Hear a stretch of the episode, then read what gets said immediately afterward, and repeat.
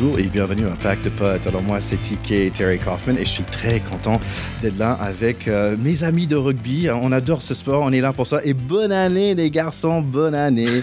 Le premier garçon, alors c'est Charlie Bayer, deuxième ligne. Euh, qui joue toujours quand même. ça a l'air de te surprendre. Ouais, ah oui, moi, oui. au Massif Central. Bonne année à vous les copains. Je, j'écoute, je ressors d'un dimanche un peu compliqué avec mon équipe du Massif Central et je voulais vous le raconter parce qu'il y a un truc un peu particulier qui m'est arrivé. Je suis devenu euh, ce vieux con avec lequel j'aimais pas jouer quand j'étais plus jeune. Euh, je suis rentré pour 20 minutes. Euh, j'ai mis des bourres pifs. Euh, je suis sorti au bout de 10 sur un carton jaune pour une soi-disant strangulation. J'ai dit à l'arbitre que j'essayais de jouer le ballon. Il ne voulait rien entendre. Il était d'une mauvaise foi absolue. Mais voilà, quoi. Je, voilà. Je suis devenu le mec avec lequel j'aimais pas jouer. Je m'en veux un peu. Ça me rappelle ma carrière, Charlie, je te remercie. bah, c'est bien, c'est bien dans l'esprit rugby. Merci, euh, merci d'être là, mon cher Charlie. Et bien sûr, aussi l'autre voix, c'est Théodore de Saint-Rémy, notre professionnel, parce que tu quand même, euh, étais payé à un certain moment pour jouer ce sport incroyable. Ouais, ça payait les vacances. Hein c'était pas, c'était pas ce que c'est maintenant. Mais effectivement, euh, quelques, quelques années sous plusieurs maillots, avec toujours euh, surtout la, la passion qui a dépassé le, le, temps de la compétition. Et maintenant, le plaisir, c'est de, de partager ça avec vous et puis avec les, les gens qui nous écoutent. Et puis avec et puis avec les jeunes que tu quoi aussi. Avec les petits également les U12 euh, en Normandie où je, je m'éclate, j'en apprends tous les jours. Alors cette année, je passe la, la formation fédérale pour être éducateur breveté et pour être très honnête, j'y allais un peu en traînant les pieds parce que je voyais plutôt les samedis que ça allait me prendre et je voyais pas ce que ça allait m'apporter.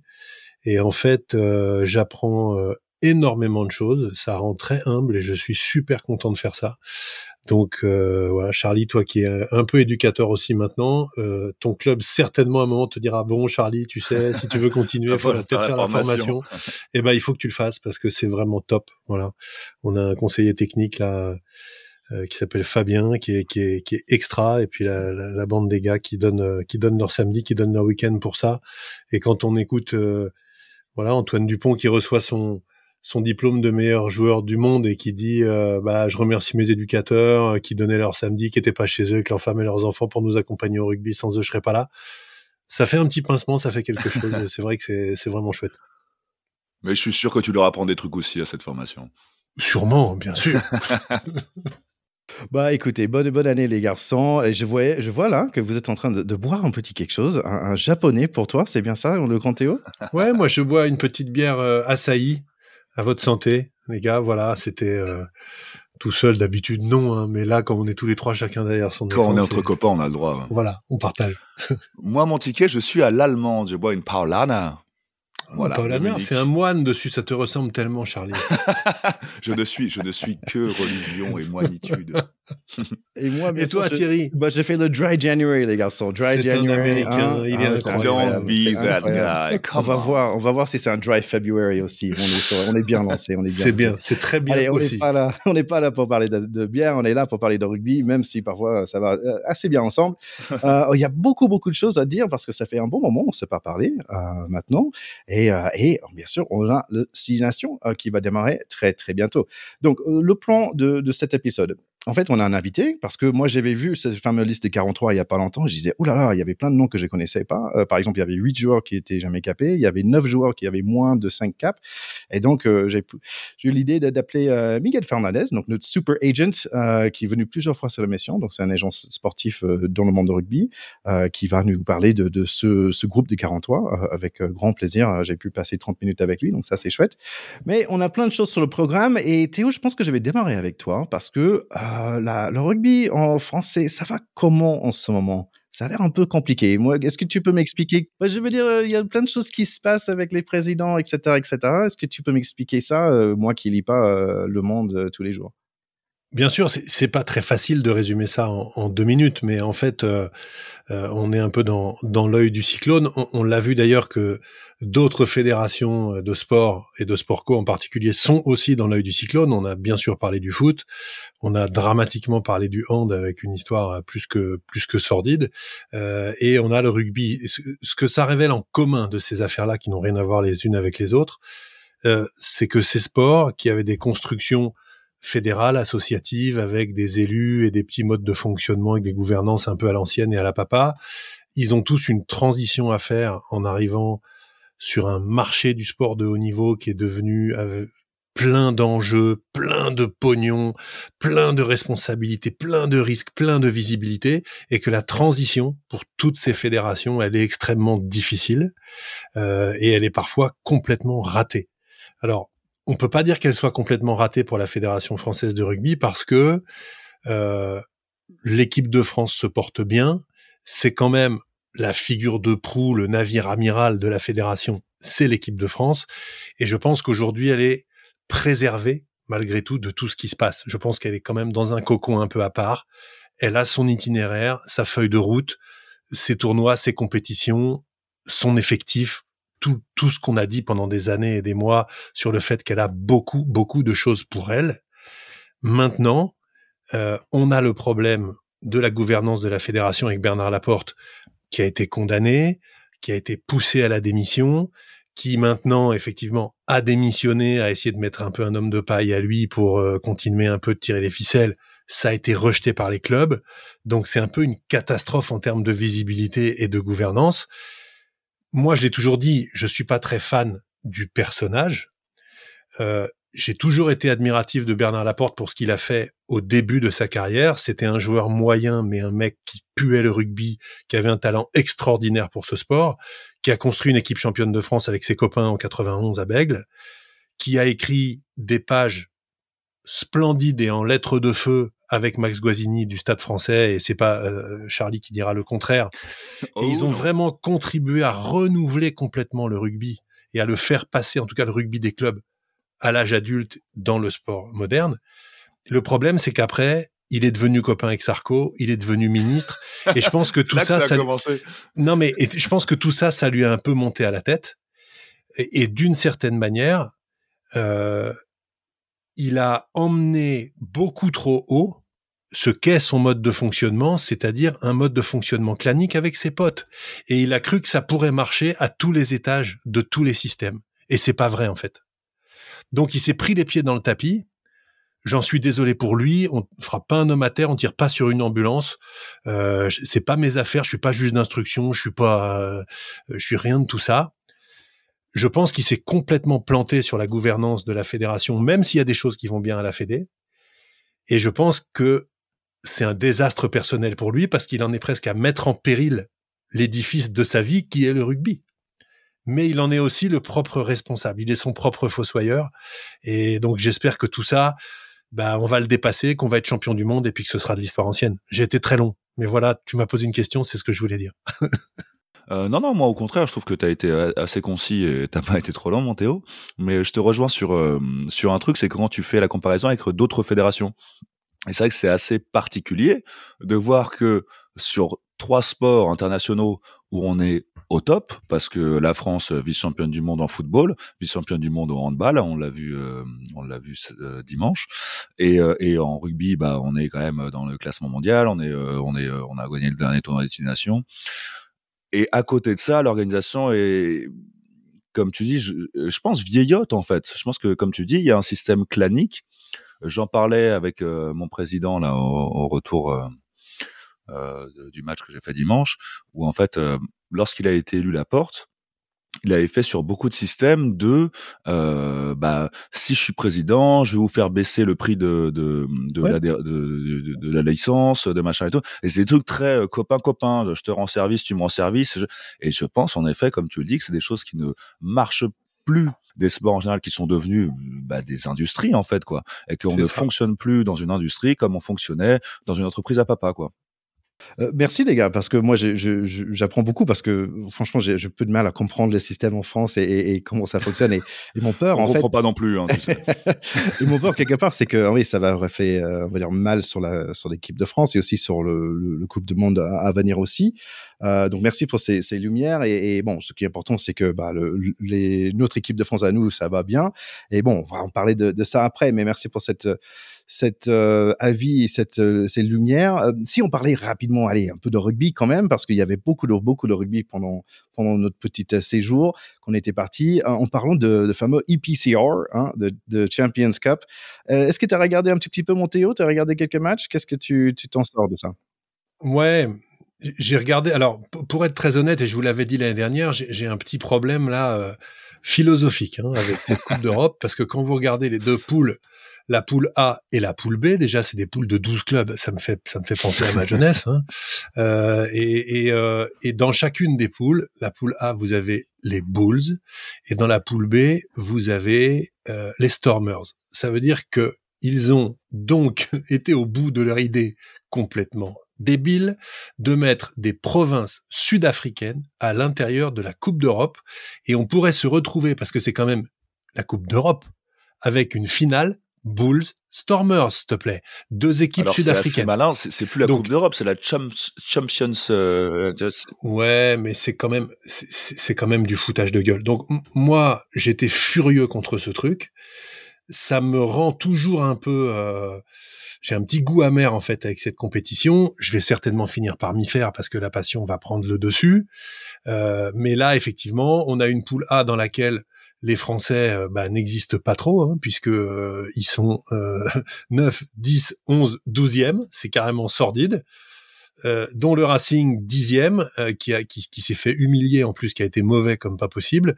et puis dans la poule B, en revanche, La Rochelle, Toulouse qui sont en tête, euh, avec Montpellier qui est, qui est septième et Clermont qui est, qui est neuvième. Donc, on va voir ce que ça donne. Moi, c'est une année un peu particulière parce que bah, le Racing sera pas dans le coup et qu'en plus il y a des Sudaf, ça me permettra peut-être de bouder la compétition pour des mauvaises raisons.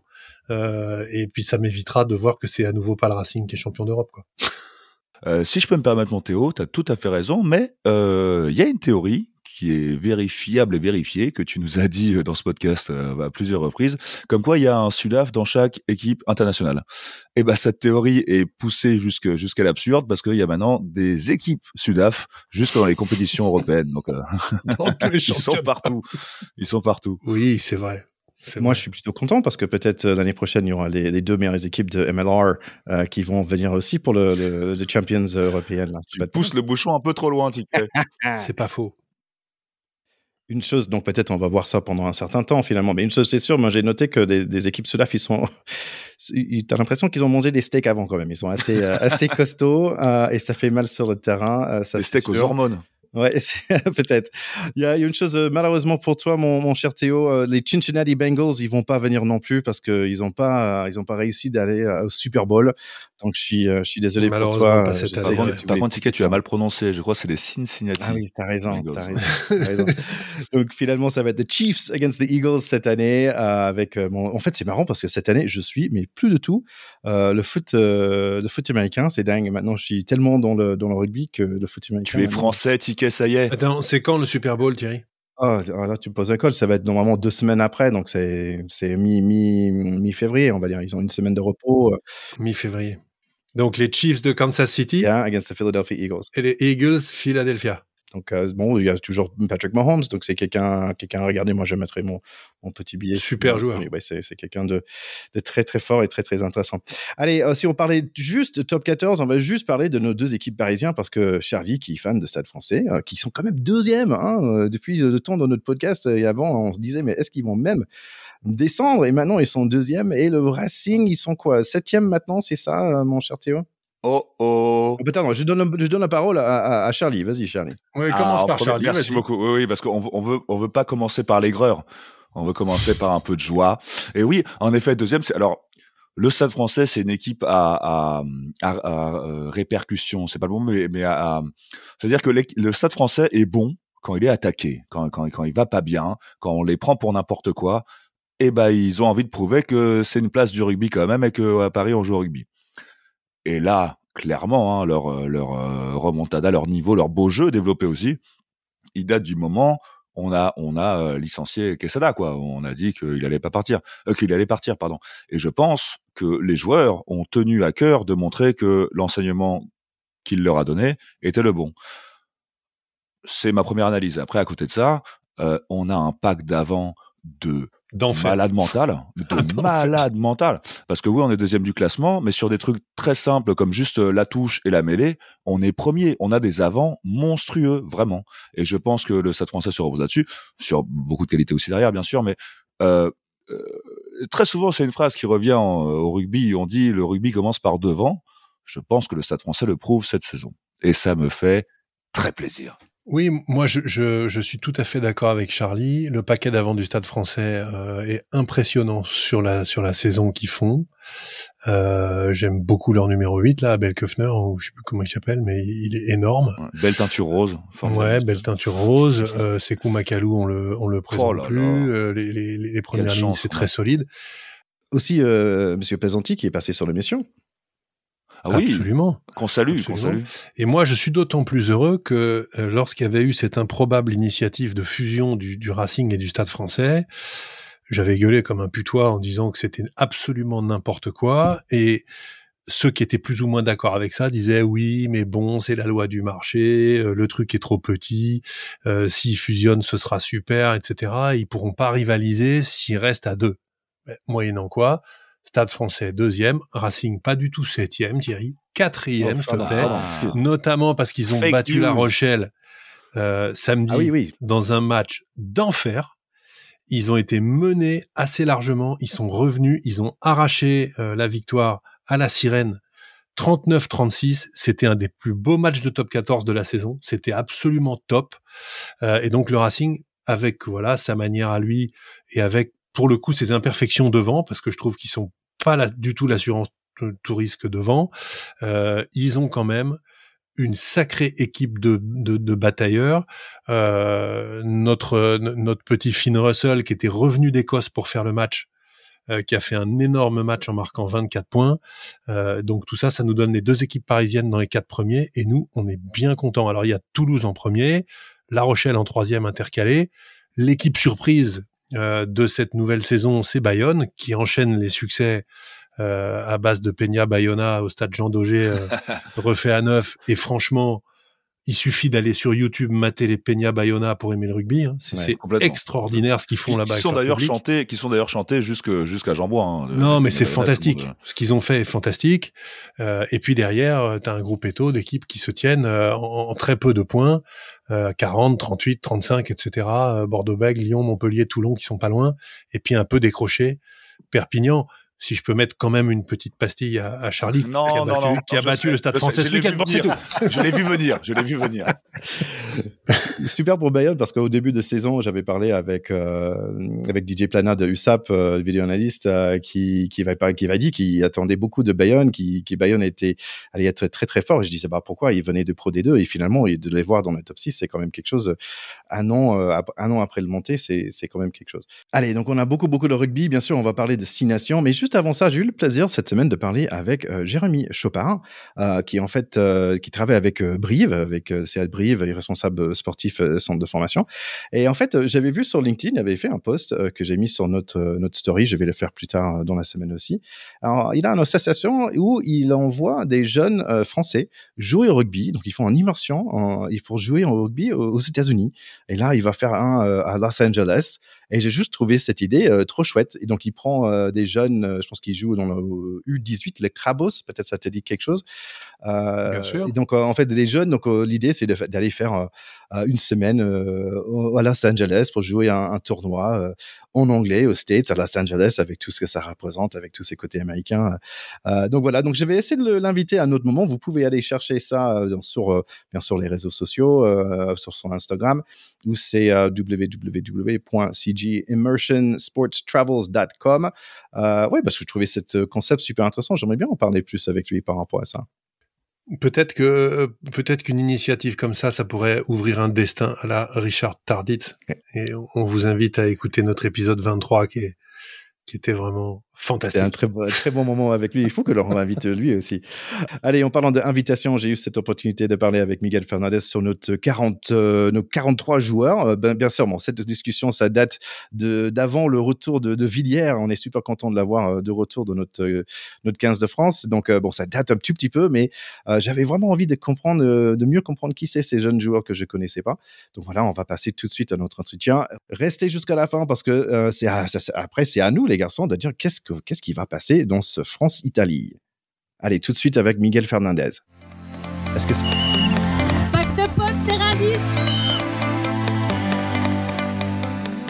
Nous sommes toujours contents de pouvoir parler avec un pote de notre pack. C'est le super agent sportif et directeur c'est CSM France, Miguel Fernandez. Miguel, bienvenue à nouveau euh, chez nous à Pack de Potes. Ouais, merci de m'accueillir à nouveau. Très sympa d'être là. Bah écoute, on est là pour parler de, notre équipe de France. Euh, et en fait, nous avons quand même fait deux interviews ensemble pour parler de ton métier d'agent sportif et aussi de mhm. parler de côté business du, ballon ovale. Euh, pour donner une idée aux personnes qui peut-être ils n'ont pas encore écouté nos épisodes 47 et 78, euh, est-ce que tu peux te présenter rapidement? Alors moi, ça fait 22 ans que je suis dans le milieu du rugby professionnel. Je dirige, je co-dirige aujourd'hui la filiale française d'un groupe qui s'appelle CSM, euh, qui euh, travaille dans le marketing sportif au sens large et dans la gestion d'athlètes. Voilà. Bah voilà. Et en parlant de, de gestion d'athlètes, je sais c'est un peu compliqué en France, mais euh, on mm. va dire que tu tu es quand même tu travailles. Je collabore. Ouais. Tu collabores. Voilà. Merci pour le mot. Euh, avec certains joueurs sur notre équipe de France, par exemple. Absolument, euh, absolument. Le groupe CSM euh, a collaboré avec, je dirais, je crois que sur les derniers 15 titulaires, on doit en avoir 12 ou 13. Oui, voilà, bah superbe. Donc c'est pour ça que je t'ai invité en fait, euh, car tu connais un peu le, mieux, le rugby mieux que moi, hein, et donc euh, si tu vas être notre spécialiste de jour, si ça te va. Euh, ouais, ouais, superbe. merci d'être là. car quand même sur ce fameuse donc la liste de, de 42, franchement il y a beaucoup de noms que moi je connais pas. donc c'est pas, bien, c'est pas bien ça. C'est pas bah, bien. quand même, quand même. C'est difficile. Il y, a, il y, a, quoi, 500 joueurs pro en France, c'est quand même. non, quand même plus, il y a plus que ça. Il y a pas loin de 1000. Ah, tu vois? Ah. C'est compliqué de connaître tout le monde. Mm. Donc, euh, mais quand même, on peut pas dire c'est une nouvelle équipe de France, mais il y a huit joueurs sur le 42 qui sont non capés. Et moi aussi, j'ai compté, on va dire, neuf joueurs qui, on va dire, sont moins de 5 euh, caps. Donc, on va dire c'est qu'ils ont, you know, pas beaucoup d'expérience. On peut pas dire que c'est, on va dire, une nouvelle équipe, mais on peut dire que c'est peut-être une équipe rafraîchie ou une équipe réactualisée. Est-ce que ça te va? Ouais, moi je dirais que c'est une équipe en développement. Euh, il y a pas mal de certitudes sur, on va dire, le, si on fait une analogie avec le basket, avec le 15 majeur, euh, où effectivement euh, tu as 23, euh, 25 joueurs, voilà, c'est du solide et, et, même par extension, je pense qu'on a potentiellement deux équipes de France très compétitives. Après, effectivement, euh, dans l'esprit du staff de l'équipe de France, il faut aussi prévoir l'avenir, prévoir éventuellement bah, les indisponibilités des uns au dernier moment, etc. Donc, tu injectes petit à petit du, du, du, du sang frais ou du, de, des nouvelles têtes euh, pour que ces nouvelles têtes euh, respirent un peu, sentent un peu l'odeur du vestiaire euh, du 15 de France, se, se familiarisent aussi avec un mode opératoire qui est complètement différent de celui qu'ils connaissent en club, d'un langage différent, de, de, de voilà, d'approches techniques ou tactiques qui, qui peuvent être dissonantes par rapport à ce qu'ils connaissent en club. Donc c'est une manière aussi de concerner une quarantaine de joueurs. je pense qu'il y en a plus parce qu'il y en a certains qui sont entrés dans la, dans la liste des 42 on connaît le proverbe hein, qui euh, le malheur des uns fait le bonheur des autres, donc suite à des blessures, des choses comme ça. Donc euh, c'est assez logique hein, dans un groupe de 42 que tu es tu es euh, une dizaine de nouveaux quoi. Ouais, ouais. Et si on parlait, avant de parler de, qui arrive, peut-être on peut parler aussi de qui, qui manque en ce moment, parce qu'il y a quand même beaucoup de blessures des, des grands, des grands joueurs, donc Woki, Movaka, Danti, c'est un peu difficile de tout dire aussi. selon toi, qui va manquer le, le, plus ou quel poste ça va être plus affecté que des autres? Alors, euh, je pense que Cameron Wauquiez, dans son rôle euh, de, de deuxième ligne moderne, euh, tu vois, deuxième, troisième ligne, même s'il a sa doublure, ou, enfin, en tout cas, son, son pas sa doublure, mais son alter ego, euh, qui est euh, Thibaut Flamand, qui lui ressemble énormément, euh, à peu près le même, même type de, de jeu. Moi, il y en a un que tu n'as pas cité, qui est Joe Dante, oui. Euh, qui est un garçon qui, tu vois, qui positionne sur le milieu du terrain, qui, qui, qui franchit, qui, qui fait jouer derrière lui. Donc ça, c'est intéressant. Euh, après, euh, bah, Max, euh, Max Lucu, ouais, parce que parce que c'est la doublure parfaite de de, de, de Toto Dupont, d'Antoine Dupont, qui qui est un garçon Antoine qui est bon, qui pèse énormément sur les défenses, etc. Et, Max est un est un excellent gestionnaire, donc qui peut te gérer éventuellement une fin de match, enfin, aux 20 dernières minutes rassuré. Il a un excellent jeu au pied également. Donc non, c'est c'est pas bon. Movaca, il était plus le numéro 2 par rapport à, à, à Jules Marchand, mais les voilà, c'est deux, c'est voilà, c'est des absences qui font bon. Voilà. Après, on a des retours, hein, Villemc qui revient, euh, François Cross qui revient, etc. Donc, mais de toute façon, je pense que tous ces joueurs-là, s'il n'y a pas de pépins et s'ils sont en, en, état de marche, a priori, ils seront, ils seront concernés par la Coupe du Monde. Oui, c'est vrai que parce que là on parle de destination, mais on peut pas s'empêcher de penser à l'avenir quand même, qui passe si loin. Euh, et c'est vrai par rapport au Movaca, je pense qu'ensemble on avait dit quand même la France euh, grosse manufacturing de, de, de talonneurs. Je sais pas d'où ça sort tous ces talons de talonneurs en France, mais c'est euh, on aime bien le petit costaud euh, en France qui, qui va qui va plutôt vite. on est vous êtes doué pour les, les fabriquer en France. alors je, je ouais, enfin c'est vrai qu'il y a une vraie tradition de de, de, de talons, comme de numéro 9 également. c'est un poste sur lequel on a toujours souvent très riche. Euh, après, tu vois, là, bon, Mobaka absent, euh, Bourgarit absent également. C'est-à-dire que en fait, tu as les trois, hum, on va dire, euh, enfin, ouais, en tête de liste pour la pour pour pour l'équipe de France. Donc tu t'en retires deux, tu sors Barlow de Castres qui est très intéressant, le petit Lamotte de, de l'UBB qui est très intéressant. Alors quand je dis petit, c'est affectif, hein, oui. mais ce sont des jeunes joueurs. Je ne sais pas s'ils feront la Coupe du Monde 23, euh, mais ce qui est sûr, c'est que le staff de l'équipe de France euh, prépare déjà le terrain pour les échéances euh, qui suivront la Coupe du Monde 23. Donc ça, c'est intéressant. Ça, c'est intéressant. Oui, pour moi, je trouve qu'au niveau de centre, comme tu dis, bah, Danti qui manque, Vakatawa mm. qui qui peut plus jouer. Euh, en fait, on a on a Galifico et, et, derrière on a deux nouveaux, un qui a 19 ans aussi et l'autre, bon après il y a, y a Pierre-Louis Barressi qui a quelques petites quelques petites sélections, mais waouh, c'est assez léger. Heureusement, il y a Mofana aussi de, de, de Bordeaux. Ouais, Mofana, c'est un peu l'homme, c'est l'homme à tout faire un peu derrière. C'est-à-dire que s'il joue pas au centre, il joue à l'aile. Euh, je pense qu'il pourrait jouer, pourrait jouer un peu partout. À mon sens, la logique voudrait que la paire de centre soit constituée de Gaël et de, Yoram, euh, Moefana. Euh, mais après, tu as un Pierre-Louis Barassi euh, dans un style de jeu très similaire euh, qui peut jouer plus en 13, tu vois, sur les extérieurs, qui, qui est hyper intéressant, qui a des d'excellentes, enfin que je trouve. Après, je suis, je suis pas un grand technicien, mais on va dire l'amateur que je suis apprécie son jeu et, et, et, sa capacité à, à, à éviter, etc. après, tu sais, tu as toujours l'option également de faire glisser, pourquoi pas, Damien Penaud au centre et laisser les ailes à, à, à Lebel ou à, ou à éventuellement Bureau, puisque l'arrière, ça va jouer quand même entre, je pense, euh, Jaminet, euh, Melvin Jaminet et, et, Thomas Ramos. Du Mortier, je l'ai dit, euh, Lebel. Enfin bon, il y a, y a quand même quelques combinaisons possibles. D'accord. Il y a quelques combinaisons possibles. C'est vrai si on regarde ces, les, les 8 personnes qui sont sans cap aujourd'hui euh, et c'est bon on enregistre ce moment euh, bien avant le premier match. On est presque deux semaines avant le match contre Italie donc il y aura des changements forcément. Euh, mais quand même je voulais parler de, de ces huit noms que je connaissais pas forcément. Et dont les huit en fait il y a, y a un seul avant c'est Paul Bo... Bon, là tu vas m'aider avec les prononciations j'espère hein, Yann non, non tu te débrouilles tu te débrouilles. T'es méchant quand même. Donc c'est Paul Boudéon hein, de La Rochelle oui. Paul Boudéon. Troisième ligne. Tu peux me parler un petit peu de lui?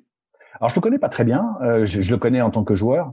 Euh, il fait partie de cette euh, de cette génération de, de, de troisième ligne euh, très complet, euh, que ce soit sur des phases un peu obscures de rock, d'aller gratter les ballons, etc., qui convient assez bien à un jeu de dépossession, qui est celui de l'équipe de France, et qui en même temps a, la caisse pour pouvoir assurer le lien avec avec les trois quarts. Donc c'est assez intéressant.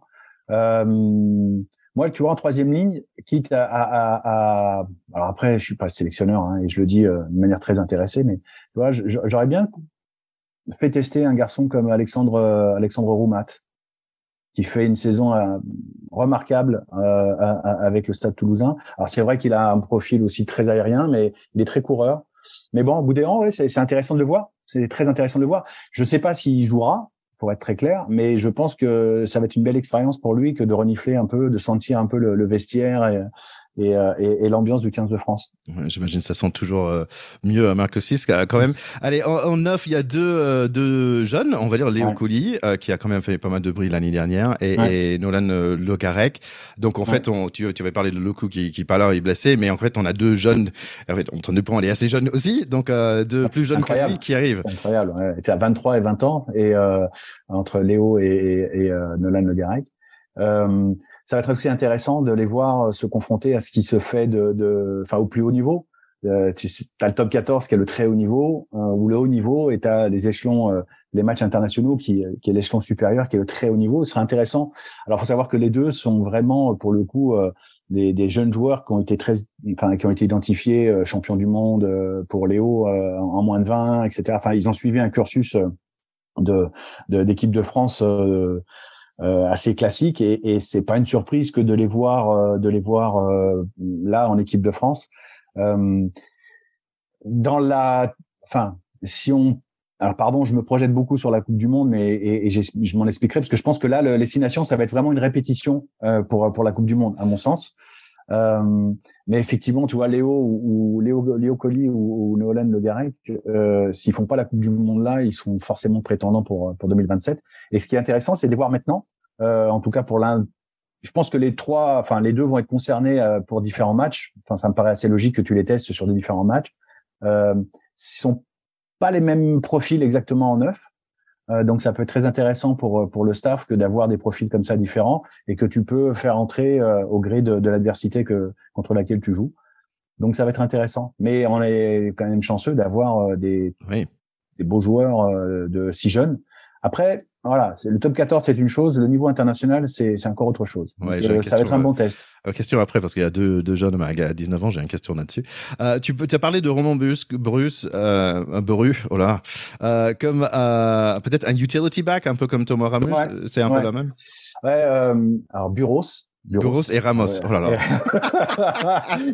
Mais Toi qui parles cinq langues. T'as une excuse. Ouais, c'est c'est c'est euh, c'est quelqu'un qui peut effectivement évoluer à l'arrière, euh, à l'arrière et, à l'aile, euh, ce qui est toujours très intéressant stratégiquement ou tactiquement d'avoir suivant le déroulé du match. Tu vois, tu peux avoir une blessure, tu peux avoir bon voilà, c'est c'est c'est alors utility back, oui sur deux postes qui sont relativement similaires, mais parce que je pense qu'au niveau au niveau du poste derrière, je pense que la chanson va être va être chantée par euh, soit Thomas Ramos, soit Melvin Jaminet, qui en plus sont d'excellents buteurs tous les deux, ce qui est quand même un plus. Euh, et tu peux ainsi soulager éventuellement un Romain euh, ou, ou un Mathieu Jalibert s'ils sont pas en forme. Donc ça, c'est vraiment important. Donc ouais, Bureau, c'est plutôt un, pareil, il va, il va, il va, il va sentir. Bon, je crois qu'il avait déjà fait un stage avec l'équipe de France, si ma mémoire me, si je me trompe pas, mais, euh, mais euh, c'est bien, c'est intéressant de voir, euh, voilà, qu'il se frotte un peu aux exigences aussi du très très haut niveau, quoi. Mm, mm. Là, si on parle d'Elier, une personne qu'on n'avait pas mentionné quand même, c'est euh, Gamin Villière, qui a quelque chose, quelqu'un qui, est blessé, ouais, ah ouais, qui est blessé, qui est, formidable euh, sur le terrain. Euh, là, j'ai deux noms, Ethan, Ethan Dumourtier et Louis Biel Biarré. Ouais, qui lui aussi peut jouer à l'arrière d'ailleurs, euh, le jeune bordelais. Euh, je pense qu'ils font partie, si tu veux, des comme Léo Colli, comme voilà, c'est une génération de 20 ans à peine. Euh, je crois même qu'ils ont il y en a un qui a 19 ans, je crois. Ouais, Louis. Euh, ouais. Louis. Euh, il faut, si tu veux, je pense que les emmener comme ça sur des stages de 40 joueurs, euh, de, de renifler un peu, de sentir et d'être dans l'ambiance du 15 de France, euh, bon, ça veut pas dire que tu vas finir en équipe de France forcément, mais mais euh, je pense que c'est aussi la volonté du staff euh, de d'intégrer euh, des, des, des, jeunes à fort, très fort potentiel, parce que possiblement ils feront partie de l'équipe de France, donc autant gagner du temps. Ouais. Parce que quand ils seront appelés, euh, et j'espère pour eux le plus tôt possible, à, à démarrer ou à ou être sur une feuille de match de l'équipe de France, euh, le stade de l'émotion, bon, il sera toujours, mais si tu veux, euh, ils auront un peu plus de, de repères que s'ils arrivaient comme ça de but en blanc. Quoi. Ouais, ouais, euh, Les deux derniers noms que j'ai, c'est Julien Delbois et Emilien euh, Gaëtan. Emilien Gaëtan, euh, comment Delbouis, Delbouis. Delbouis. Merci, merci d'être là quand même. Hein. euh, Gaëtan, sinon, Gaëtan, finalement, cet essai en, top 14 déjà pour Pau, jeune 19 ans, j'ai entendu pas, pas mal parler de lui. Mais 19 ans, ça me paraît hyper jeune. Comme tu dis, bah, il y a une différence entre top 14 et, et, et international. Est-ce que c'est trop jeune, 19 ans ou euh? Je sais pas. Je, moi, je, je, suis assez partisan de dire que le talent n'attend pas le nombre des années, quoi. Mmh. Euh, le gars qui est, qui est très talentueux, euh, pourquoi s'en priver? Euh, C'est vrai dans tous les sports. Hein. Euh, dans le football, on a un phénomène qui s'appelle. Alors, je suis pas en train de comparer les joueurs de l'équipe de France à Kylian Mbappé, hein, mais mais des phénomènes comme ça, tu, ça, ça arrive. Alors, c'est plus c'est plus le cas derrière que devant d'ailleurs. Euh, parce que je pense qu'il y a, il y a une maturité physique euh, que, qui, qui, qui, est plus lente euh, quand tu joues devant. Mais on a eu des exceptions. Kamisha a commencé très jeune, Dimitri Schwarziski a commencé très jeune au poste de talonneur. et même avant, je pense que Califano a commencé aussi très très jeune en équipe de France. Mais c'est souvent c'est souvent derrière où tu as, as des t'as des jeunes de par leur vitesse, de par voilà ils sont il y, a plus de pré je sais pas s'ils sont euh, prêts plutôt de derrière que devant, mais c'est vrai que devant, ça exige quand même une certaine maturité physique, parce que, en tout cas en termes de force et de, ce que j'ai noté, il y a aussi un grand paquet de personnes, 9 environ 9 personnes qui sont, on va dire, dans leur deuxième ou troisième cap, euh, on va dire. Euh, Wardy, euh, euh, Thomas Jolmes, c'est bien ça? Thomas Jolmes, bien joué. Ouais, de Bell, Barassi, ils, sont, ils ont quelques caps, mais quand même, il y a tout un, un paquet. Là, je, je, vois, en fait, dans, dans les 20, 23 ans, euh, je dis là, ok, ok, ils ont un peu de peu d'épaule, on va dire, un peu de, de masse aussi pour encaisser des chocs. J'ai fait même, j'ai même peur que pour eux que pour des jeunes de 19 ans, quand même. Ouais, mais tu remarqueras devant, c'est assez rare des jeunes de 19 ans. Hein. Ouais, ouais, c'est très rare. C'est plutôt derrière. Et, en, fait, il y a une personne donc je connais pas, c'est euh, Bastien Chalureau. Euh, Chalureau. Chalureau, 30 ans. Je trouve ça génial qu'il est rappelé euh, à 30 ans. Pour lui, j'imagine qu'il dit, moi, ça vient d'où euh, Dans un sens, je sais pas. Est-ce que c'est assez courant un mec de 30 ans pour rappeler pour son deuxième cap? Euh, non, c'est pas très courant parce que généralement euh, quand tu as euh, quand as sur la fin de ouais enfin 30 ans, généralement tu es identifié enfin mais je pense que euh, c'est quelqu'un qui qui récolte les fruits aussi d'une très belle saison qu'il a faite la saison passée avec avec Montpellier, champion de France. qui est dans un registre de, de, de deuxième ligne de devoir, très présent dans les tâches obscures. Voilà, c'est c'est c'est pas forcément le joueur le plus euh, le plus visible sur un terrain, euh, mais il est euh, il est indispensable. Enfin, ce, profil-là est indispensable à la bonne marche d'une équipe, et il est récompensé pour la très belle saison qu'il a faite l'année dernière. Et puis son début de saison est tout à fait acceptable, donc ça mérite je trouve ça chouette, comme tu as dit, bah, il faut pas discriminer par rapport à l'âge pour les jeunes, bah, pas, pas pour les, des plus vieux euh, non Exactement. plus. Ouais, donc voilà. Ouais, j'avais une question pour toi en, tant qu'agent. Est-ce que ça t'arrive euh, Bon, ça devrait être parfois difficile d'aider un joueur avec le la déception qui vient avec un non-appel, et en même mmh. temps, ça devrait être sympa d'aider un, un première euh, sa première fois qu'il est qu'il est capé. Il devrait être assez content. Est-ce que tu peux nous parler un peu de ton rôle? Parce que es comme tu, tu disais dans nos potes précédentes, un peu le, le grand frère ou l'oncle euh, qui est là aussi. Est-ce que tu peux parler de ce rôle-là? Et, et, et l'âge avançant, je deviens presque le papa des fois. euh, euh, je vais te raconter une anecdote parce que euh, celle-là m'a profondément marqué d'un joueur euh, qui a arrêté sa carrière, donc euh, il, y a, il y a une prescription aujourd'hui, un joueur qui, qui s'appelle Brian Liebenberg. Brian Liebenberg est arrivé en France très jeune, etc. Et un gabarit en norme au centre. Et c'était, je, si je dis pas de bêtises, pour la Coupe du Monde 2000 ou une tournée en 2000, 2007, un truc comme ça, ou juste avant la Coupe du Monde. Et euh, ouais, c'est ça, 2007. Et, euh, et en fait, il est, en, il est sud-africain. Euh, il fait ses trois ans en France. Enfin, le, règlement permet d'eux. Et, et il ne sait pas s'il va être appelé. On en parle de plus en plus dans la presse. Et lui est parti voir ses parents en Afrique du Sud. Il est en vacances en Afrique du Sud. Et c'est moi qui l'appelle. Je en fait, je ne sais pas qu'il, je pense qu'il est déjà au courant, mais en fait, avec le décalage horaire, comme il était en Afrique du Sud, il était dans le bush, il s'est un peu baladé, il a un peu coupé avec le rugby, il n'est pas, il est pas tellement au courant. Et donc je l'appelle, coup de chance, euh, il décroche, son, il a, il a de la connexion, et euh, je dis ça va, Brian, hein, hein, tu vas bien, ouais. Et euh, pensant qu'il était déjà au courant, je lui dis mais tu connais les paroles de la Marseillaise? Et là je sens un blanc. Et il me dit, mais comment ça? Et là, je comprends qu'il n'est pas au courant. Et je suis bah écoute, il y a deux heures, la liste vient d'être vient de tomber et tu, tu fais partie des appelés. Et au moment où je dis ça, il reçoit des coups de fil du staff de l'équipe de France qui avait essayé de le joindre et s'était pas rendu compte. Il a eu des appels en absence et j'étais le par accident entre guillemets le premier à le lancer. Et là, si tu veux, il, bon, je, l'imagine se retourner vers ses parents euh, frangins qui étaient là. Il leur dit quelque chose en africanos que je, évidemment je n'ai pas compris, mais que j'ai deviné ce que c'était puisque j'ai entendu des cris de joie derrière, si tu veux. Et ça, c'est des moments, euh, c'est des moments extraordinaires. C'est des moments extraordinaires. Euh, à, contrario, ouais, la déception. Alors, euh, comme quoi les sportifs de haut niveau sont quand même euh, câblés euh, très différemment que tout à chacun.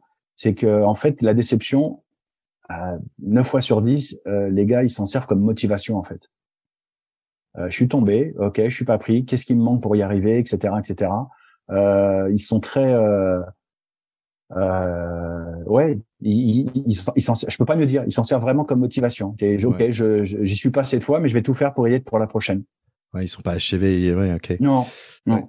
Non, c'est intéressant parce qu'une fois, j'avais j'avais un contact sur l'équipe de France féminine et, et, j'ai fait la grande erreur. J'avais dit, oh, elle était pas prise, euh, donc peut-être elle pourrait, elle aurait le temps pour me parler. Et tu vois, je suis allé comme ça. Et en fait, euh, après, elle, elle, en gros, me disait, bah non, je vais concentrer pour me remettre dans l'équipe de France et ce qu'elle a pu faire. Et en fait, ça m'a appris un leçon aussi, c'est quand même, c'est des humains parce qu'il y a quand même un, un baisse euh, tu, dont tu parles, ils sont câblés différemment, oui, mais quand même un, juste. Euh, ils, ont des sentiments, ils ont des ils sentiments. Ont des sentiments quand même, oui, c'est des athlètes professionnels et ils ont des sentiments et il faut faire un peu gaffe avec ça aussi en tant que. Bon, j'essaie de, j'ai la chance d'interviewer quelques-uns et il faut les traiter aussi comme des êtres humains parce que ça devrait être chaud d'être au plus haut niveau et de baisser et de, d'avoir de, la, la capacité d'en revenir euh, ça devrait. Ce qui est euh, plus difficile, ce qui est plus difficile à gérer, euh, c'est les blessures, tu vois, en mmh. termes de mauvaises nouvelles, parce que la, blessure, elle est, évidemment, elle est accidentelle, et donc c'est pas quelque chose qu'ils ont forcément anticipé. Alors que quand tu es appelé ou pas appelé en équipe de France, quelque part tu t'es préparé et tu te dis bon, j'ai peut-être, la majorité d'entre eux dit, bah j'ai pas fait tout ce qu'il fallait faire pour y être, ou il y a meilleur que moi, tout simplement, et je dois travailler, etc. ce qui est compliqué, c'est la blessure. Là, la blessure, c'est très dur parce que, bon, généralement, c'est long en plus, et tu passes par différentes phases. Tu as euh, la première phase qui est vraiment, tu es au fond du saut et c'est compliqué. Donc là, il faut, voilà, il faut le cheer up, tu vois, il faut les encourager un mmh. peu, il faut les. Et, et, quand ils commencent à reprendre les protocoles pour ou de réatteler, bon, le moral monte en même temps. Mais pour autant, euh, euh, ils tombent pas en dépression. Ils savent que la blessure fait partie du job, quoi. Ouais, ouais. Donc euh, bravo pour le, on va dire la force mentale de de, de, tous les athlètes euh, euh, au niveau. Euh, bah écoute, dans tous les cas pour cette équipe-là, pour ces 42, je trouve ça chouette parce que j'aime bien l'idée. Environ il y a 40% des, des, joueurs qui sont qui en sont assez nouveaux, mais en mm. même temps quand quand je commence à jouer le jeu de dire bah, qui va jouer, bah je vois que mm. quand même beaucoup de grands noms. Donc ça va être un grand plaisir de, de regarder euh, ce Six Nations. Si on parlait un peu de Six Nations, bah toi tu disais bah tiens on regarde quand même le Coupe du Monde. Est-ce que ça veut dire est-ce que la France va continuer à, des victoires sans défaite là Est-ce qu'on va gagner euh, le Grand Chelem? Euh, Alors mon cœur va dire oui. Euh, après mon cerveau, c'est une année impaire, donc c'est une année où tu as trois déplacements à l'extérieur. si je dis pas de bêtises, tu vas en Angleterre et tu vas en Irlande et tu vas en Italie. ça va être trois, trois combats compliqués. Mm-hmm. Trois combats compliqués. après, les, les tournois, les tournois pré-Coupe du Monde ont souvent bien réussi euh, à l'équipe de France. Donc euh, c'est pas impossible. C'est pas impossible. Après, ce qui va être très rigolo à regarder en tant qu'observateur et amateur averti euh, du rugby, c'est le fond de jeu de chaque équipe. Parce que je suis pas convaincu qu'ils dévoilent tout ce qu'ils souhaitent mettre en place ah. pendant le tournoi. Tout le monde va cacher leur jeu, tu dis. Hmm, j'ai l'impression que ce sera, voilà, ça va être il y, aura, il y a certainement des choses qui seront pas, qui seront. Je, je vois pas de révolution arriver euh, sur un système de jeu euh, euh, d'une équipe.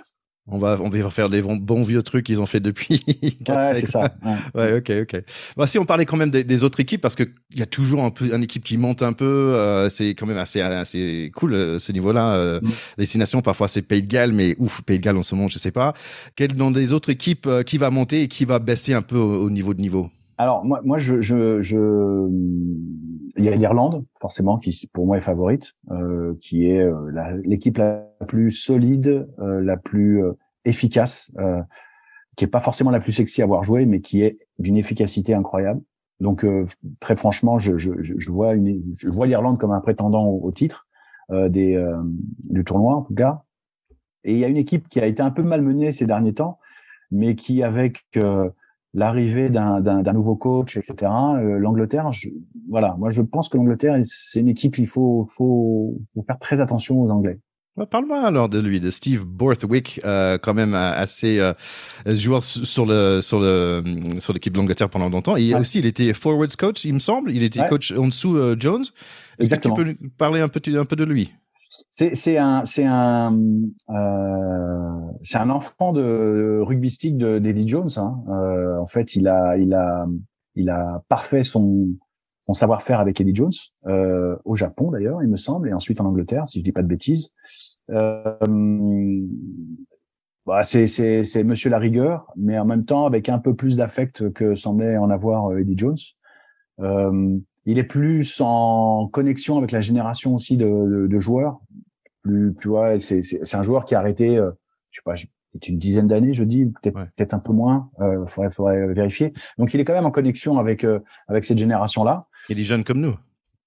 Ouais, comme toi, ouais. et euh, et, euh, et je, je, pense que ça peut, ça peut, ça peut fonctionner. Franchement, je pense que ça peut fonctionner. D'accord. Donc toi, tu penses que c'est plutôt, euh, euh, en fait, euh, l'Angleterre et peut-être va aller mieux sans Eddie mm. Jones?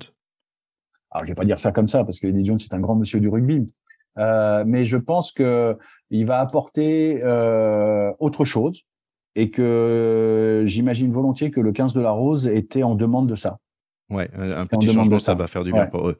Ce qui, Sans rien forcément bouleverser rugby oui. en parlant, mais je pense qu'il va, il va, il va être euh, peut-être un peu plus entraînant, un peu moins, euh, un peu moins dur, je sais pas, parce qu'il est pas, il est pas simple, hein, comme tous les tous les gars à ce niveau-là. Mais je te dis, il est plus en connexion avec cette génération de joueurs. donc voilà, peut-être que la communication sera peut-être plus simple. Ouais. Et donc Eddie Jones alors qui est parti euh, pour Australie, euh, mmh. ça me semble bien euh, d'être un, un, on va dire un win-win euh, pour les les les deux, euh, les deux équipes, les deux personnes, on va dire les deux parties, mmh. parce que quand même, bah, je pense qu'il me semble que Australie a perdu contre, j'ai envie de dire Italie. ouais, ils ont perdu l'Italie, ils, ont, ils ont été battus par l'Italie. Ouais, le, le, le, rugby australien est un peu aussi en, mais je me méfie toujours des équipes du Sud. C'est-à-dire qu'avant les Coupes du Monde, avant les grandes échéances, on, on les dit un peu dans, en dedans, dans le dur, etc. Et puis, bah, quand la compétition arrive, ils sont, ils sont quand même là. Euh, pour ça que je fais toujours des All Blacks euh, mes favoris au titre avec l'Afrique du Sud euh, et la France évidemment. Mais euh, c'est assez, assez étonnant. Euh, de mémoire d'agent, j'ai rarement vu un entraîneur d'une équipe nationale changer, j'allais dire en cours de saison, pour une autre équipe nationale. Alors j'ai eu quelques explications, euh, comme ça, enfin il y a rien de secret là-dedans, mais euh, il y aurait une histoire de clause de non-concurrence qui finalement n'a pas été forcément euh, euh, ni appliquée dans, dans, le contrat ou en tout cas négociée par une des parties, en l'occurrence les représentants d'Eddie Jones pour pour faire en sorte que bah, qu'il n'y ait pas de clause de non-concurrence, puisque clause de non-concurrence c'était aussi pour des, des clubs, etc. Et puis et puis finalement, euh, bah, c'est passé, euh, c'est passé euh, manifestement comme une lettre à la poste et ça lui a permis d'aller de, d'aller avec euh, avec l'Australie. Il, il prend l'Australie au bon moment, un moment où ils sont un peu au creux de la vague. là, pour le coup, lui va leur apporter énormément de rigueur, beaucoup de travail. non pas qu'ils travaillaient pas avant et qu'ils n'étaient pas rigoureux, mais c'est toujours pareil. Tu sais, c'est quand tu fais la même matière euh, pendant euh, cinq ans, tu fais des maths avec le même prof, et puis euh, tu changes de prof, tu as l'impression que les maths sont différents, quoi. Alors que les maths, ça reste toujours les maths. Bah, le rugby, ça restera toujours le rugby, mais avec une autre, une autre, façon de faire. Donc, ça va être intéressant de, de, les voir, de les voir évoluer. Ça va être très intéressant. Mais après, c'est compliqué quand tu es australien. De, de, tu vois, il a très bien réussi avec le Japon, avec l'Angleterre, même si ça s'est terminé un peu difficilement. Euh, Là, quand tu es euh, nul n'est prophète dans son pays, hein, comme on dit. Donc ça va être, ça va pas être simple. Ça va pas être simple, mais il a, il a, il a quand même de très très beaux joueurs hein, à disposition. Ouais, donc ça, ça nous donne euh, bah, beaucoup de raisons de, de, regarder tout le rugby qui va euh, arriver euh, bientôt parce qu'on a la Super. Euh, donc bon, en tout cas, Miguel, c'est toujours un plaisir de te parler. Merci de, de venir avec un ta belle prononciation de tous ces noms. Hein, je te remercie pour ça. encore, on a fait un effort. Est-ce qu'il n'y a pas de, il y a pas de nom wallisien ou de nom. voilà. voilà. en plus, là, c'est compliqué. Dès que c'est plus de quatre syllabes pour moi, ça devient impossible. en tout cas, merci d'être d'être là avec, avec, nous ici à Pacte Pot et et euh, écoute, euh, j'espère un jour de, regarder un match ensemble, ça serait un grand plaisir. Avec grand plaisir, avec grand plaisir. Salut. Allez, ciao, ciao.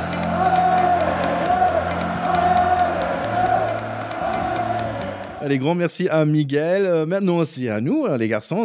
mais on va parler tout de suite, bien sûr, du match de ce week-end. C'est France-Italie. Charlie, comment tu sens ce match?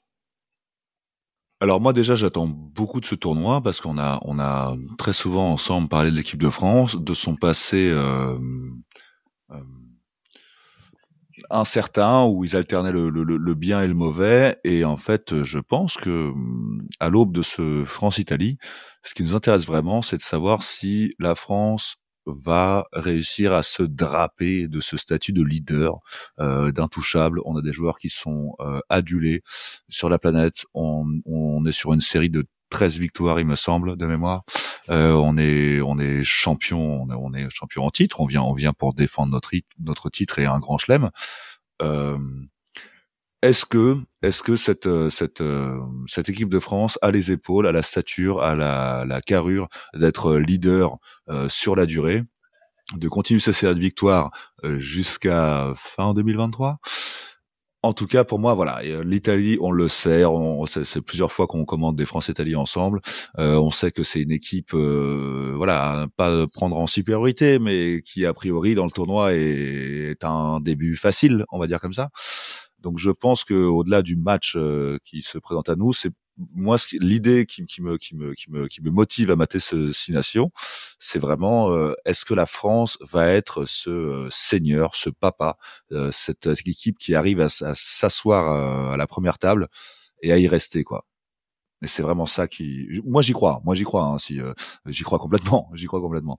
Et comme disait, comme disait notre notre Théo euh, dans dans dans l'année précédente, si vous avez écouté le le, le petit rappel, euh, jusqu'en 2027, on y croit. Hein. Oui, mais Charlie, on peut dire aussi notre Théo, il a dit que quand même l'Italie, la dernière match, c'était quand même le premier mi-temps 18 à 10, avec Italie un grand long ligne défensive très puissant, qu'on pesait pas, nous, devant, qu'on n'avait pas mis la main euh, sur le match. Et heureusement, il y avait Vidier qui a marqué trois essais, finalement, pour 37 à 10. Euh, mon cher Théo, est-ce que ça va être 37 à 10 cette fois-ci? C'est le match piège, hein, c'est le match piège par excellence, parce qu'effectivement, euh, il y a des enjeux énormes sur ce tournoi destination, comme le disait Charlie, de, confirmer ce statut naissant de première nation mondiale du rugby, quoi, tout simplement, euh, et d'arriver en tant que favori euh, à la Coupe du Monde à l'automne prochain. Mais euh, sur ce chemin se dresse tout un tas d'adversaires.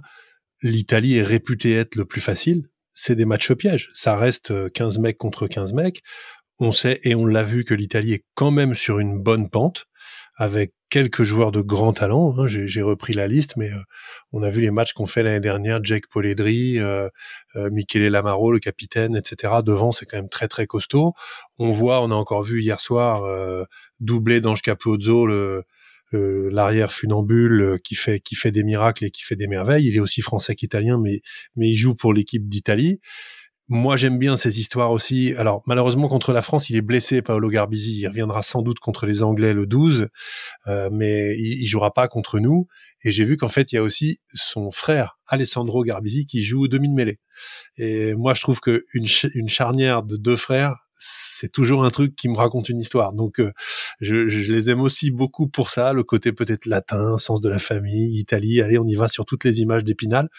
Donc, méfiance, on est largement favori mais il faut se concentrer suffisamment pour prendre ce match extrêmement au sérieux et rentrer dans les, dans les bonnes conditions dans les matchs suivants. En plus, c'est pas les seuls frères, parce que aussi il y a des frères Cannon euh, aussi, donc euh, qui, un qui est deuxième ligne, l'autre qui est troisième ligne. Euh, ce sont des frères un peu plus grands, on va dire un peu plus costauds. C'est vrai, Nicolo Cannon et Lorenzo Cannon, tu as tout à fait raison, je vois ça aussi, ouais, absolument.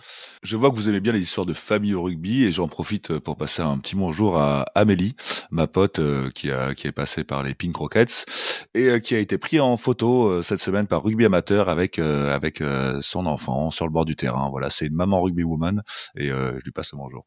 La classe. Bon, euh, Charlie, tu as dit que oui, c'est peut-être, on va dire, le match facile pour démarrer, mais en même temps, euh, cette, cette, équipe d'Italie, c'est pas du tout la même. Hein. Ils ont fini avec, la dernière six nations avec un victoire contre Pays de Galles. Si vous vous, souvenez, c'était la dernière minute Capozzo là, qui a fait un course d'extraterrestre, qui il sert gentiment son allié après. Il a fait tout le travail à 5 mètres de la ligne. Hop, il sert son, son, son allié pour le pour l'essai de la gagne. La première fois en 7 ans qu'ils ont battu, qu'ils ont gagné, en fait. Et en plus de ça, ils sont partis, ils sont allés à Samoa. Euh, ils ont gagné contre Samoa, pardon, et après ils ont battu Australie euh, chez eux. Ils ont battu quand même Australie chez eux. Donc euh, c'est pas en même temps ils ont perdu contre l'Afrique du Sud. Assez, on va dire c'était assez chaud, mais c'est pas de tout le, même équipe. Non, c'est une équipe qui se renforce, voilà, qui, a toujours ce problème hein, de, de, profondeur de banc, de tenir les fins de match contre les grandes nations. Donc sur le papier, ça doit être un peu compliqué. Et nous, c'est vrai, comme disait Charlie, si on veut enfoncer le clou et montrer qui c'est Raoul, euh, il s'agit pas de commencer à mégoter et à prendre des points euh, contre les Italiens et à se mettre à flipper à la 60e. Après, on a beaucoup dit aussi que le chemin qu'il y a entre maintenant et dans moins d'un an la finale de la Coupe du Monde, c'est un chemin dans lequel soit on se dit il faut tout gagner et c'est peut-être ça le challenge, soit on se dit Prenons match après match, progressons à chaque fois. Si on perd, c'est pas grave. L'important, c'est de gagner quart, demi et finale de la Coupe du Monde. Donc, quelle va être la voie que va choisir Fabien Galtier, euh, son staff, Raphaël Ibanez, etc. Et ce qu'ils vont faire, il reste entre maintenant et la finale de la Coupe du Monde 12 matchs, faut gagner les 12, voilà comment on va faire. Ou au contraire, prenons, prenons les matchs les uns après les autres, ne nous croyons pas déjà arrivés, soyons humbles, progressons à chaque sortie. Ça c'est à eux que ça appartient, mais c'est clairement une stratégie à, choisir. Et j'espère profondément que ce qu'on a dit tout à l'heure sur la fédération, euh, on sait que Bernard Laporte quand même est très proche de Fabien Galtier Galtier avait dit si Bernard Laporte est battu aux élections d'il y a deux ans, je partirai, je resterai pas, je, je suis trop proche de Laporte. Donc, à quel point est-ce qu'il va être affecté par ça? À quel point est-ce qu'ils vont arriver à s'en détacher? C'est quand même une petite question. Moi, je pense qu'ils ont de quoi s'en protéger. Mais le cheminement entre maintenant et le toit du monde, c'est une ascension extraordinaire qu'il faut regarder. On va la regarder ensemble dans l'année qui s'ouvre. Et on va la commenter ensemble. Il y a beaucoup de choses que tu as dit, Théo. Il y a, il y a, il y a, il y a, trois idées que tu as développées. La, première, euh, en effet, sur la relation à la porte Galtier. Euh, moi, je pense, c'est ma théorie, hein, que c'est assez scindé quand même entre organisation et, je pense, ouais. et, et, jeu. Quoi, voilà. Donc, je suis pas très inquiet là-dessus. Il y a une deuxième chose que tu avais dite, c'était sur le parcours qui va arriver euh, face à nous. Et c'est vrai que, comme je disais tout à l'heure, la France est une équipe à réaction et que, on le sait tous, euh, la défaite est un apprentissage. Euh, J'avoue que il y a un choix entre assumer ce statut de leader invaincu, d'espèce de marmule euh, contre l'équipe, contre lesquelles, laquelle l'équipe, des équipes viennent se casser. c'est un truc à faire, mais on sait aussi, comme je disais, que la défaite est un apprentissage et que peut-être euh, s'il y avait un tracas qui survenait dans ce tournoi de machin, ça pourrait être un moteur pour aller vers une victoire euh, finale en 2023. Bien sûr, c'est pour ça que sur le tournoi, je pense qu'il faut euh, il faut pas non plus exiger d'eux qu'ils fassent le grand chelem. voilà, je pense que ce serait super s'ils le faisaient. Et s'ils le font pas, on ira chercher dans les défaites éventuelles qu'il y aura eu euh, les raisons d'aller progresser et d'aller gagner euh, le même match euh, dans d'autres circonstances pour être champion du monde. Donc, gardons une lecture positive, soyons américains en quelque sorte. je, vous trouve, les garçons, très zen. C'est incroyable. Vous n'étiez jamais aussi zen. En parlant de rugby, c'est un truc avec moi. C'est peut-être dû à la Asahi, la zénitude. J'ai la trouille et je vous dis pourquoi. En Italie, ils ont un pilier et un pilier qui s'appelle Ferrari. Donc, si ça vous fait pas peur, hein, donc ça, franchement. Alors, un, pilier qui serait aussi rapide que de Ferrari, ce serait une première hein, quand même. ouais, c'est vrai. Pour son poste, il porte peut-être mal son nom. Simone et Ferrari, ouais. Mm. et cette équipe de, de, France, les gars, comment vous sentez? Vas-y, Montéo, je sens que tu as des trucs à dire. Non, enfin oui, bah on la sent forcément assez bien. Ils, ont fait euh, une très belle tournée, euh, ils sont euh, tenants du titre avec Grand Chelem à la clé. Il n'y a pas de grand absent à part Jonathan Danty, ce qui est quand même pas une bonne nouvelle parce que c'est un régulateur depuis un an, un an et demi dans cette équipe de France. Donc il faut qu'on voit qui au centre de l'équipe va euh, au centre du terrain, pardon, euh, va prendre la place de Jonathan Dandy. Je pense que c'est pas complètement euh, fait. Moi, je suis évidemment super content de voir revenir Gabin Villière. Je pensais pas qu'il serait là dès le premier match. Il a fait une bonne rentrée contre Pau avec Toulon. Ils le reprennent. Ça veut dire qu'il compte sur lui, que son mental est là, que son son envie d'en découdre est là. Il va avoir une fraîcheur physique extraordinaire. Donc, je pense que c'est absolument top. Et puis après, moi, j'ai quand même une vraie, vraie question. Euh, qui est est-ce qu'on va finalement euh, oser se servir de Sekou Makalou comme impact player à l'aile? Parce que ah. je, je, pense que c'est un joueur qui montre de telles choses euh, sur le terrain, qui a de telles qualités, qui pour l'instant est un peu sous-utilisé en équipe de France parce qu'il n'a pas encore marqué l'équipe de France de son empreinte, alors que ce garçon a tout pour le faire. Donc là, il est pris dans le groupe comme troisième ligne. Moi, je rêve qu'il le fasse rentrer euh, comme ailier en fait, parce que je, je, je pense qu'il peut faire ça, euh, peut-être plus comme impact player que comme titulaire, mais, mais je pense que ça peut être extraordinaire et ça peut être le, le monsieur plus euh, et, et, quasiment l'effet Chabal de la prochaine Coupe du Monde. Moi, je, en tout cas, j'appelle ça de mes voeux parce que je trouve que c'est un joueur euh, qui, qui mérite en fait. Est-ce que, est-ce que Ticket, s'il te plaît, tu peux marquer euh, ce podcast d'une, d'une pierre rouge? Parce qu'on a quand même eu Théo qui nous a encensé mon Macalou sur du Stade Français. Ça me fait, ça me fait très plaisir. Oui, mais j'aime le beau jeu. J'aime le beau jeu, Charlie. Ah je bah. suis, euh, voilà. Et, et, c'est un garçon qui est au service du jeu et du beau jeu. Il, il est top, voilà. Alors, sur les, sur les deux joueurs que tu as cités, moi, c'est juste, je pense que Danti, jamais on pourra le remplacer parce que un, un 8 au centre, euh, c'est quand même assez rare. en gros, un gratteur comme ça et tout. Moi, je pense que ça va, ça va, ça va être dur de, mais j'ai confiance en Galtier pour ne pas le remplacer, mais faire avec les forces qu'il aura en place un, une autre stratégie, un autre système de jeu. Donc ça m'inquiète pas trop. Et par rapport à Macalou, et il sait tout faire, ce mec, quoi. C'est incroyable. Oui, oui, c'est-à-dire que c'est un mec qui est troisième ligne athlétique. Comme tu disais, je trouve ça dommage qu'on n'ait pas vu en équipe de France toutes ces, toutes les capacités qu'il a démontrées au, qu'il a démontré au Stade français.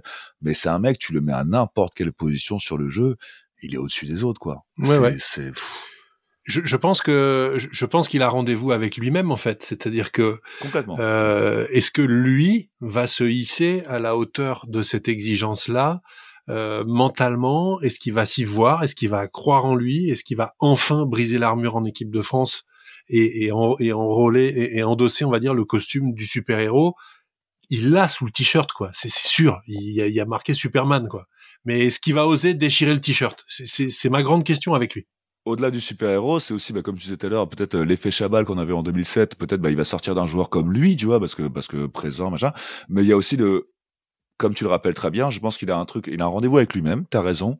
Et, euh, et, pour appuyer ton propos, euh, ses premières apparitions en équipe de France ont été très mitigées. Parce que je pense qu'il y avait une attente sur ce mec, euh, que lui avait du mal à se placer dans cette nouvelle équipe, peut-être, ou j'en sais rien, et que oui, en effet, euh, ses qualités de joueur, on les voit. Il n'y a pas, euh, il y a pas grand débat dessus c'est lui-même qui va devoir euh, bah, prouver à lui, à l'équipe de France et à nous, euh, supporter l'équipe de France, que, euh, que euh, toutes les capacités qu'il a démontrées en, en championnat national, il peut le faire à l'international.